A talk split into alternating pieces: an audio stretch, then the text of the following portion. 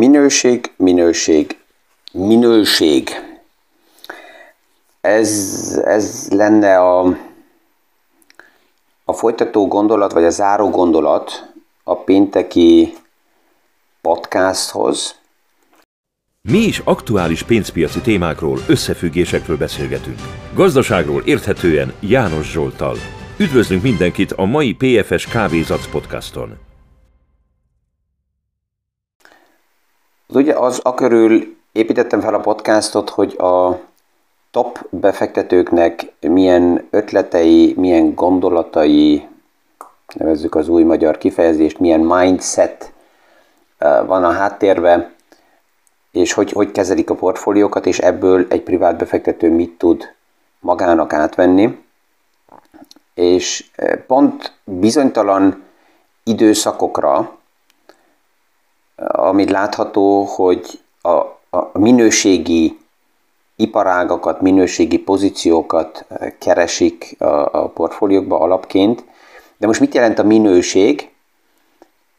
Ez főleg a mérlegek minőségéről szól, hogy mennyire transzparens, átlátható eh, minőségiek a számok, és hogy az iparág mennyire stabil, mennyire képes, független attól, hogy milyen a környezet, a külvilág, milyen gazdasági ciklusban vagyunk éppen, mennyire képes cashflow-t generálni, és a szolgáltatás, a terméket függetlenül divat hangulatoktól eladni. Hogyha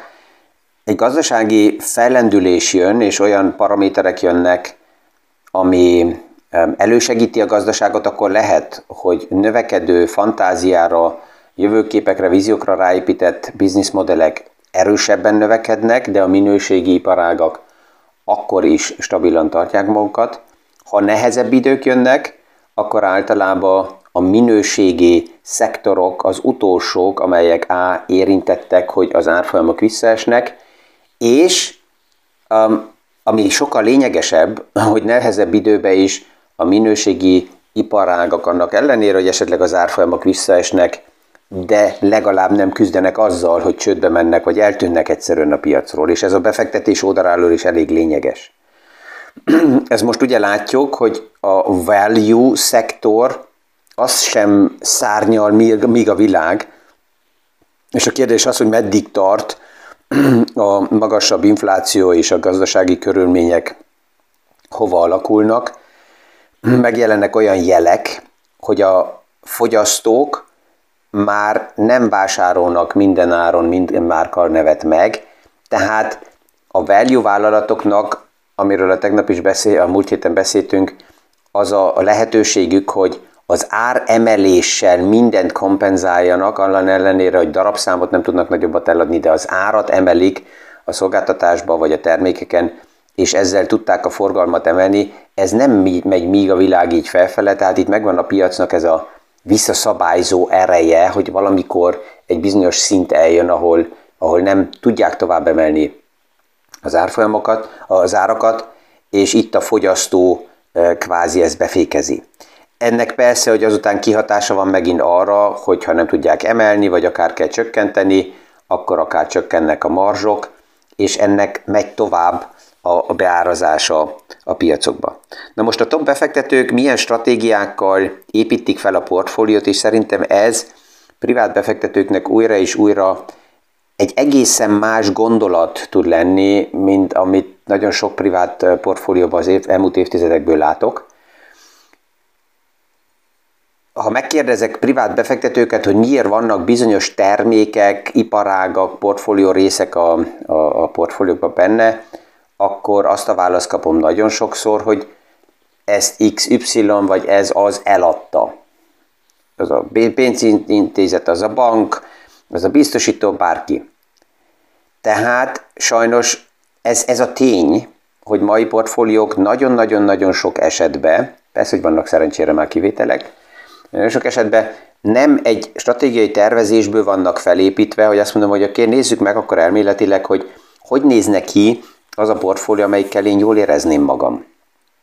Um, és ha ezt megnéztem, akkor nézem meg, hogy ez egyes iparágra mennyi tőke áll rendelkezésemre, ezt hogy építeném fel? És azután, hogyha ezt elindítom, akkor akár egy olyan helyzetbe is, mint amiben most gazdaságilag benne vagyunk, előre nézve nem az egészet beleinvestálni, hanem egy részét, tehát egy harmadával, 40%-kal azt elindítani, és egy fél év múlva megnézem, hogy mi történt az iparággal, mi történt az árfolyamokkal, milyen új információk állnak rendelkezésemre, és azután a következő investíció résszel építem fel ezt a pozíciót, megyek tovább, hogyha olyan információm van, ami miatt újan azt az iparágat nem venném meg, akkor még az is lehet, hogy az első egyharmad investíció után kiszállok. Mert azt mondom, hogy megváltoztak a paraméterek, és, és, és ez, ez a hozzáállás, ez persze, hogy ellentmond a klasszikus értékesítőknek a viselkedésének, mert azt mondják, hogy ha az ügyfelet egyszer ráveszem kvázi, hogy neki eladtam egy terméket, és X összeget abba a témába bele fog fektetni, ha egyáltalán témákról beszélünk, akkor nem azt mondom, hogy ne csak egy harmadát, mert lehet, hogy majd a többi részét nem is kapom meg tőle, ezért az egészet be kell rántani. Tehát itt, itt ezekben az apró témákban lehet látni azt is, hogy hogy, hogy, hogy lehet másképp stratégiákat felépíteni, ez egészen más hozzáállás kell, megközelítés kell, kommunikáció kell, sok minden, mint, mint amit sokan, sokan észrevesznek. És a másik, hogyha megvolt egy döntés, és elkezdtem egy, egy investíció pozíciót, és azt látom, hogy megváltoztak a paraméterek, csak azért, mert víz alatt van, vagy negatív az a befektetés, abba benne maradni, kitartani, azt mondani, hogy veszteséget nem veszek kézbe, ez az, ami, ami a nem helyes hozzáállás a privát befektetők oldaláról, ez a visszafelé nyavajgás, és azt mondani, hogy az rossz döntés volt, most víz alatt vagyok, de hát valamikor remélem, hogy pozitív lesz, akkor kiszállok. Uh, ja, ez, ez egy ilyen mellék gondolat a Davózi konferenciához is, ott is ezt láttam, nagyon sok konferenciát meghallgattam, és hogyha nagyon fehér-feketére szedném szét az, hogy kik voltak ott, akkor voltak olyan um, előadások, ami nekem jobban tetszik, mert az azt mondja, hogy mindegy, hogy miért vagyunk ott, ahol vagyunk. Most itt vagyunk. És nézzünk előre, és csak azzal foglalkozunk, hogy mi a következő lépés, what's the next step, és erre építjük rá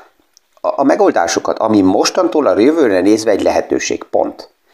És ez mindegy, hogy mit veszek kézbe, az energiatranszformációt, függetleníteni magunkat az orosz energiaellátástól, tehát rengeteg téma van, amit, amit kézbe tudunk venni. És van a másik csoport, aki odáll és azt mondja, hogy egyszer nézzük meg, hogy miért vagyunk ott, ahol ott vagyunk, ahol most vagyunk, és akkor vissza, visszamenő, visszapillantó tükörből nyavajog, és jajgat, és, és, és e, a, a múltat szedi szét, ebbe ezzel csak egy történik, hogy az, aki ott áll mellettem, akivel a jövőt meg tudnám oldani, ez a visszaveli nyavajgásból azt mondom meg, hogy ha akkor jól döntettem volna, akkor te nem lennél az én oldalamon, mert te, te az én régi rossz döntésemnek vagy az eredménye, hát ez milyen alap arra, hogy akkor a jövőt közösen megoldjuk. És ez a befektetéseknél is ez van, hogyha csak valaki megvett, azért, mert valaki neki azt mondta, hogy ez jó lesz, és ez tudti, és akkor sajnálja saját magát, hogy rossz volt a döntés, ezzel sajnos nem fog megfelelően előre tudni nézni, és a múltat maga mögött hagyni. És ezért a nagy befektetők is ugye ezt a, ezt a stratégiát e, e, használják nagyon sokszor fel, hogy azt mondják, hogy oké, okay, ha eldöntöttem, hogy egy iparágba vagy egy szektorba bizonyos összeg belemegy, akkor nem az egészet egyszerre, hanem lassan építem ezt fel stratégiailag, és vásárolok bele, de újra és újra felteszem azt a kérdést, hogy az aktuális tudásommal ezt még tovább megtartom-e. Warren Buffettnek is ugye a kijelentése ehhez passzol, újra és újra azt mondta, hogy megtartani ezt jelenti, hogy buy. Tehát a hold az buy. Tehát ha valamit megtartok, az azt jelenti, hogy ma újan is megvenném. Ha azért tartom csak meg, mert veszteséges, akkor ez, ez a hold, ez sell. Ez azt jelenti, hogy eladom ha megváltoznak a paraméterek, miért ne? Újra tudom megvásárolni. Van olyan is, aki nekem azt mondja, hogy ja, János úr, azzal a témával hagyjon békén, mert tíz évvel ezelőtt uh, ott egy, uh, elégettem a kezem, és valami veszteséget realizáltam. Oké, okay. És ennek mi köze van ahhoz, hogy mostantól nézve, hogy néznek ki abba az iparágba a paraméterek, és hogy néz ki a jövő? Oké, okay? volt egy, egy régi tapasztalat, ezt értem emocionálisan, de valamikor ideje ezt lezárni, kipipálni, és azt mondani, hogy oké, okay, ma új nap van, hogy néz ki a jövő, és ezt a portfólióba hogy tudom beépíteni. Jött olyan érdekes visszakérdés is, hogy hogy lehet az, hogy a piac egy év múlva jóval alacsonyabb kamatokat áraz be, mint ami most van. Ugye ezt a dollárszektorból látjuk, részben az Európa, az Euróba is, ugyanez van a piacok oldaláról beárazva, hogy alacsonyabb lesz a kamat. Ezt a piac abból a szempontból árazza be, hogy megnézi, hogy oké, okay, a központi bankok mit mondtak, hogy miért emelik meg a kamatokat. A központi bankok azt kommunikálták, hogy a kamatokat azért emelik meg, mert az infláció magas, és a kamatemeléssel az inflációt vissza akarják ö, szorítani. És a piac azt mondja, oké, okay, hogyha ez a logika, és azt látjuk, hogy az infláció számok, hogyha most a dollárszektort nézzük meg, a 9,1%-ról a csúcsba a a fogyasztóár infláció visszaesett 6,5-re és megy tovább lefele, akkor az első logika miatt a központi bankok, ha az infláció csökken vissza, akkor a kamatot újra fogják csökkenteni. És itt jön a de. És ez az, amit, amit a piac még nem lát, és ezért figyeli, hogy hova alakulnak az árak,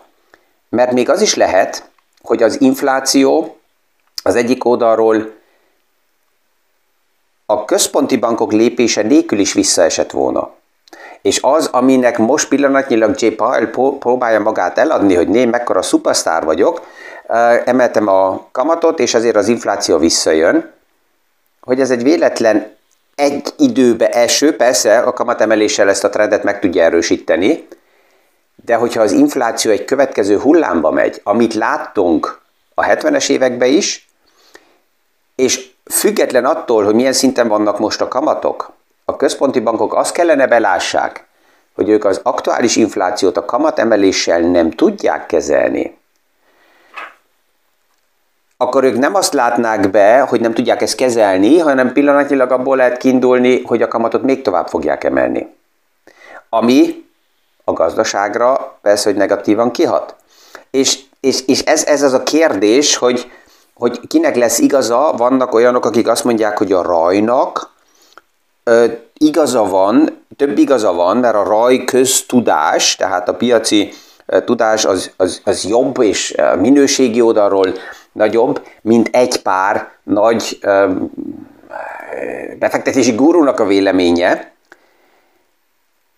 de ez nem ennyire egyszerű, mert ez, ez még ez a kérdés, hogy mit fogunk látni, hogy valójában hova kerül az infláció, és egy szektor van, amelyik sajnos még nem mutatja azt, hogy valójában lehűlés lenne a piacba, ez a munkaerőpiac. És akik ezt nézik, azok állandóan sürögnek, forognak, mert azt mondják, hogy oké, okay, eh, halljuk azt, hogy munkahely leépítések vannak, ez főleg a technológiai szektorból lehet hallani, de összességében a munkanélküliség nem emelkedik. Van olyan iparág, amelyik azt mondja, hogy végre a technológiai szektor újra visszaad nekünk munkaerőt, mert éveken keresztül, főleg a technológiai szektor kiszívta más iparágokból a, a munkaerőt, és most, hogy ott munkahelyeket építenek le,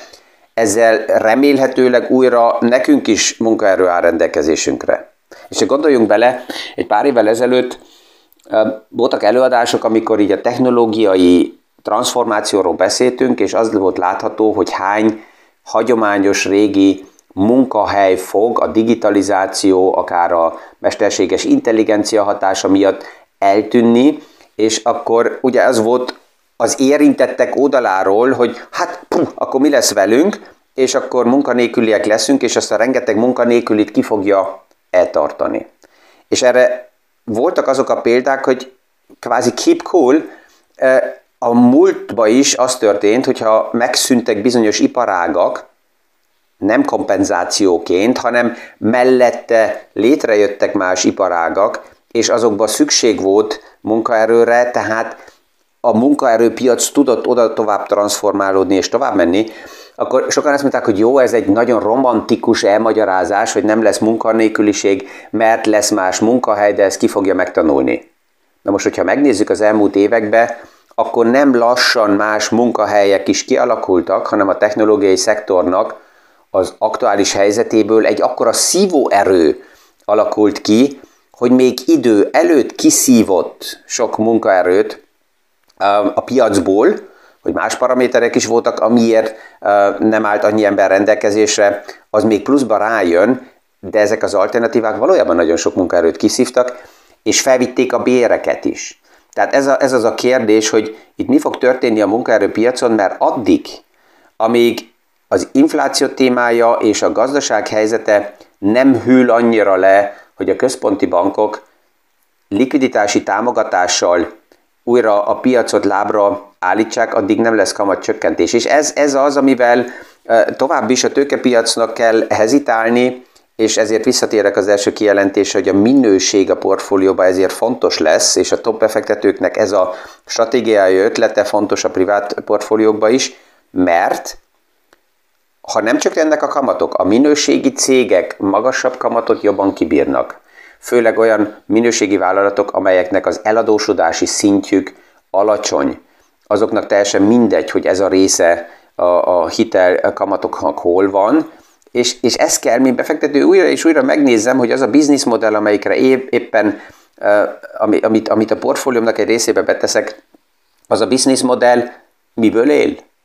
Rá van utalva nagyon hitelekre, a saját modellébe és a fogyasztóknál, vagy hitelek nélkül is életképes.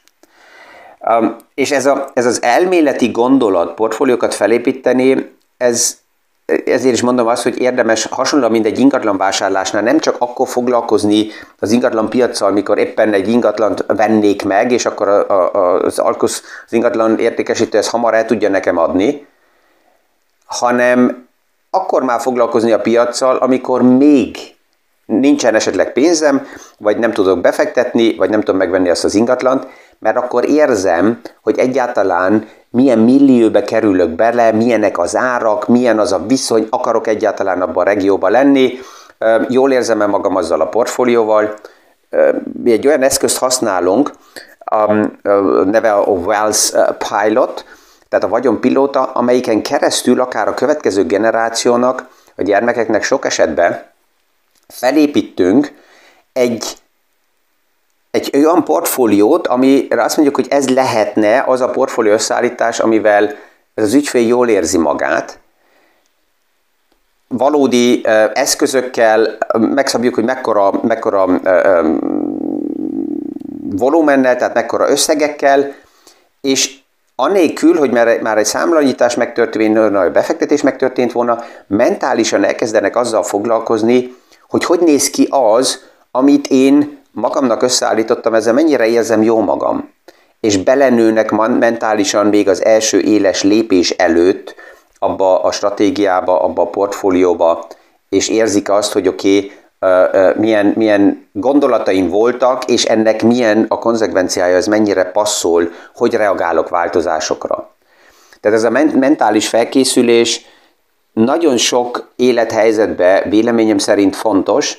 mert azzal leépítem azt a, azt a stressz helyzetet, amiből esetleg majd, ha oda kerültem, rosszul döntök, és ez, ez a befektetéseknél ugyanúgy lényeges, mint, mint az életnek nagyon sok más helyzetébe is. Um, a, a, még egy gondolat, ami érdekes a Davosi konferenciához, hogyha azt nézzük, hogy ott mi az, amit a leg, leggyakrabban kihallok így a sorok között, hogy arról beszélgetnek a szünetekbe, a konferenciák mellett mi a téma, és hogyha ezt ma 2023-ban összefoglaljuk egy kifejezésbe, egy kifejezésre, akkor ez a JET GPD, a mesterséges intelligenciának a, a, a tesztelése, és ezt rengeteg oldalról hallottam az idén, sok beszélgetésekben is, hogy, hogy mondják, hogy viccest próbáltad ki, már, már, már én kipróbáltam ezt a stratégiát, azt a stratégiát, küldtem egy, egy, egy, egy, feladtam azt a kérdést a mesterséges intelligenciának, hogy akkor adjál nekem erre és erre egy megoldást, javíts ki ezt a szöveget, mondd meg, hogy hol a hiba, vagy... Tehát lehet látni, hogy, hogy ez egy, egy ilyen következő dimenzió, még, még az is lehetne, hogy ez lesz a, a, a kriptodisznó után, amelyik minden falon keresztül lett hajtva, a következő malac, amit, amit, amit kezd a piac majd hízlalni, egy, egy nagy név ebbe a témába már évvel ezelőtt lépett Peter Thiel, aki ugye a, a, a kripto témákból elég nagy nyereséggel egy évvel ezelőtt köve 1,7 milliárd dollár nyereséget vett ki, és ez teljesen a, az AI témába, a mesterséges intelligencia témába investálta. Tehát, tehát jönnek ezek a témák, ami, ami nagyon érdekes, és, és ez jelent így meg, ez mind mindig, de ezt aki engem követ, azt tudja, hogy ez nem egy, egy tanácsadás, hogy akkor most erre kell ráugrani. Ez benne van nagyon sok uh, szektorba, uh, technológiai portfóliókba, tehát uh, nem kell főtétlen most erre csak ráugrani, és akkor azt mondani, hogy oké, okay, juhé, a következő kockázatot vásárolom itt meg. Ezekkel a gondolatokkal elindultunk a következő hétbe, és ezen mind, minden, mind mindig kívánok mindenkinek kellemes napot, sikeres tárgyalásokat. Ma délután a következő divány beszélgetést fogjuk um, kvázi élőbe, de online felületre felvenni. Um, nagyon érdekesek a kérdések, melyek érkeztek, akinek kedve van, részt tud venni a felvétel alatt is, de ha nem, akkor a videó a következő napokban a YouTube csatornán látható lesz. Viszontlátásra a következő PFS Kávézatsz podcastig.